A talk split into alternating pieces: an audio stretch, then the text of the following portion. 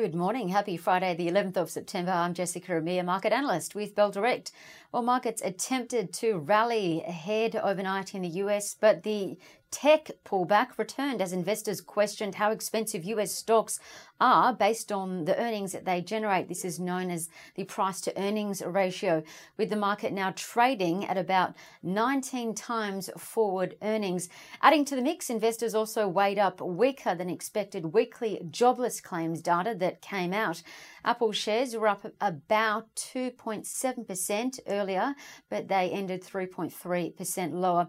Tesla meeting a same fate, but held up a little bit stronger. Tesla gained 8%, but then ended 1.4% higher, while Facebook and Amazon fell about 2% each. On the other side of town, fashion stocks did well though, like Tapestry up about 8% and Ralph Lauren up 3%. But the main broad indices rubbed out most of the prior day's gains, with the Dow down 1.5% and the broader S&P 500 losing 1.8, while the Nasdaq fell 2% just a day after popping 2. 0.7% higher.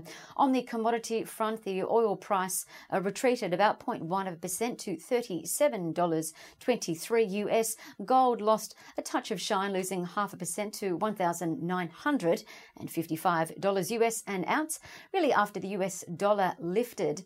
And the strength of the US dollar has seen the Aussie dollar retreat. It's now at 72.7 US. That's a three day low. So, what to watch today? Well, Aussie investors are expecting a negative session. The futures were earlier suggesting a 1.3% fall. So far this week, the market is already uh, sitting with a loss of 0.3% from Monday to Thursday and is marking its fourth straight weekly pullback. Companies going ex dividend today, transferring the right of the dividend to shareholders include Cleanaway Waste Management, CWY, ALI, SEQ and VEE, all transferring dividend rights to shareholders. Now, looking at trading ideas that may be worth a look, the fertilizer and explosive giant Incitec Pivot IPL was upgraded by UBS from a hold to a buy with a $2.40 target. Following a recovery in the global fertilizer pricing market. UBS says despite IPL largely underperforming the ASX 200 since May, IPL is now attractively priced and valued and is positioned to benefit from an uptick in ammonia prices as well. So that's IPL now a UBS buy.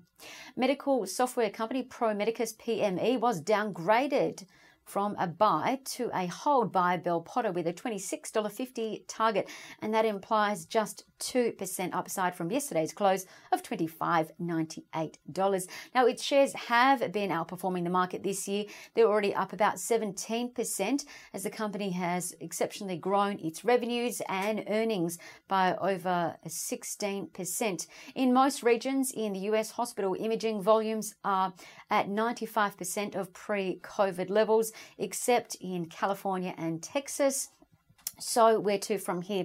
Well, Bell Potter expects the company's earnings to continue to grow, but its earnings will likely suffer from currency movements uh, in particular uh, the US dollar.